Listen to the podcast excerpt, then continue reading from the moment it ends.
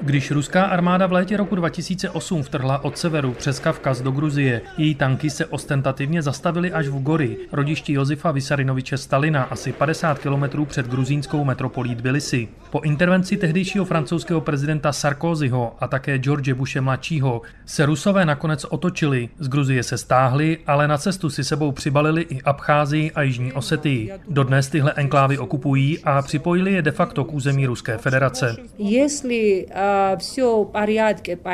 Nerada na tu dobu vzpomínám. Umírali tehdy lidé. Teď už je lépe a zase se vracejí turisté z Ruska. A pro nás a naše děti je to dobře. Máme hosty z Česka, Německa, Francie nebo Polska. Říká mi paní Tamar v osadě Užguly na jižních svazích Kavkazu. S manželem jim patří jedna Svanury Košky, neboli středověká kamenná věž a i ta jejich je už pod ochranou UNESCO. Mají v ní restauraci a malý penzion. A turisty jim vozí cestovní kancelář až 300 kilometrů vzdálené od Bilisi. Jenže s novou dobou a s turisty přišly zase jiné problémy, které jsme nečekali. Třeba to, že i když je kamená věž už naše, tak protože je na seznamu UNESCO, tak veškeré opravy a úpravy musíme konzultovat. Musí je odsouhlasit památkáři až v Tbilisi.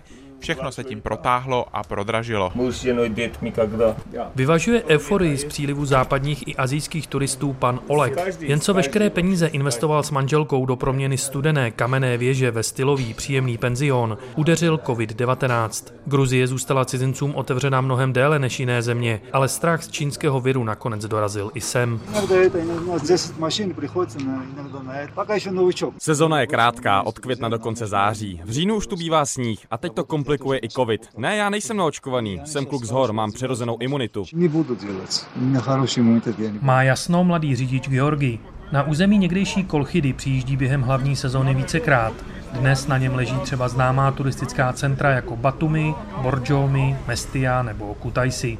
U starší gruzínské generace pořád platí, že ruština je pro cizince nejlepším způsobem, jak se s nimi domluvit. Mladší gruzínci ještě donedávna preferovali angličtinu, ale časy se mění. Rusové se vracejí a v patách mají Araby, Turky, Iránce nebo turisty z Izraele. Ti všichni platí lépe než Číňané, kteří naopak z Gruzie prakticky úplně zmizeli už před